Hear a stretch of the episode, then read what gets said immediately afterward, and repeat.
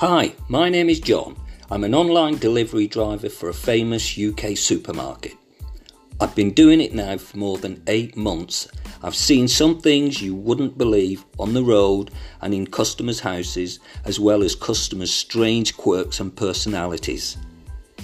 This podcast lets you hear the humorous side to the job that I do on a daily basis.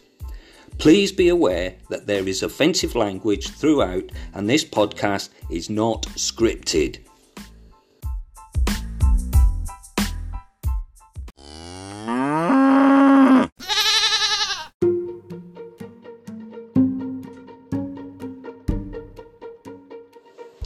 So, you've had enough of supermarket shopping. I mean, who in their right fucking mind would want to do it anyway? Everywhere you go, it's packed to the hilt with people, with cars, people all of a sudden who can't fucking drive to get out of the place, never mind get in it.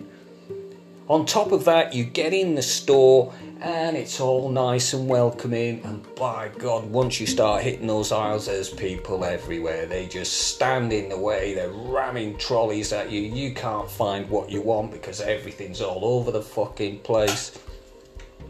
There's even bloody staff loading the shells while you're trying to get at what you want. They don't give a fuck. You're hard luck, mate. You're back to the Neanderthal days. You're going to start figuring out how to do your own shopping. So, okay, you carry on. Let's get our cornflakes. And there's myriads of different cornflakes that are out there. Is phenomenal.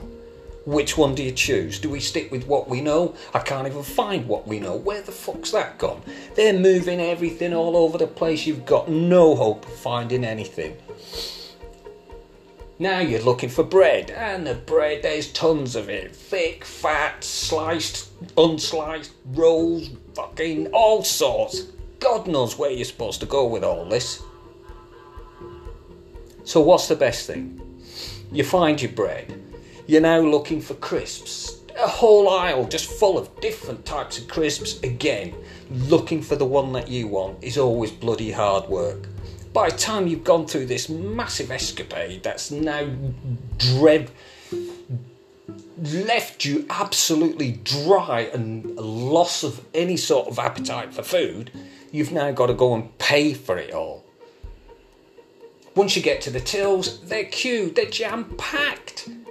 Where's all the staff? Where's all this promise? Uh, up to nine characters. Uh, at least nine people should be standing there. Well, there's twelve.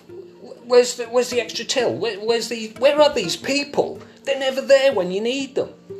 And then you go and look at the self service. Oh my god, that's jam packed as well.